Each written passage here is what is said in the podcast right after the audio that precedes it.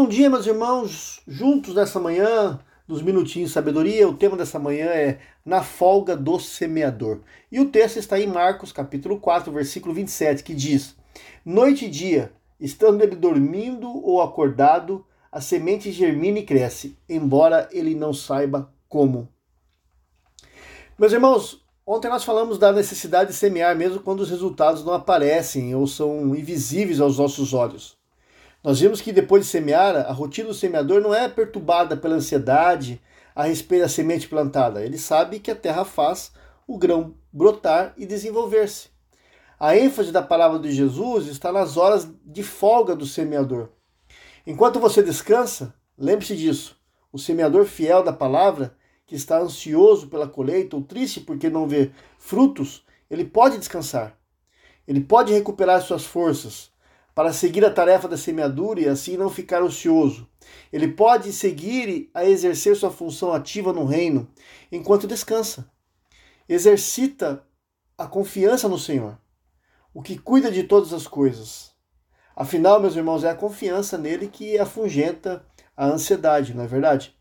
Então, de fato, meus irmãos, não dá para semear e ficar todo dia escavando de novo a terra para ver se já brotou. É impossível. Quando criança, meus irmãos, é, e acho que você também já teve essa experiência de fazer uma, uma, uma, matéria de ciências no colégio, né?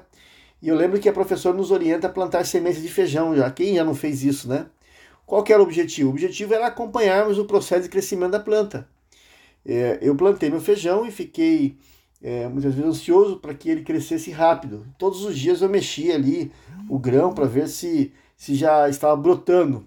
Adivinha o que aconteceu? Ele nunca brotou.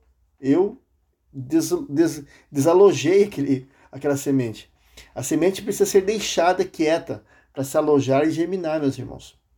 Se nós semearmos a palavra na vida de alguém e no dia seguinte formos cobrar mudanças, nós vamos acabar estragando tudo.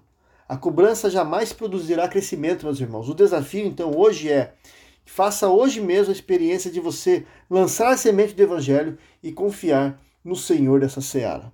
Amém?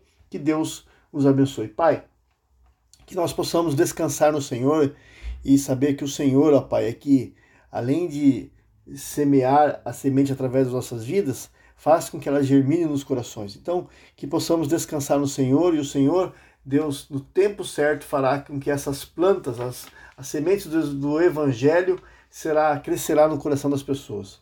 Eu agradeço ao Senhor, ó Pai, por tudo. Em nome de Jesus. Amém.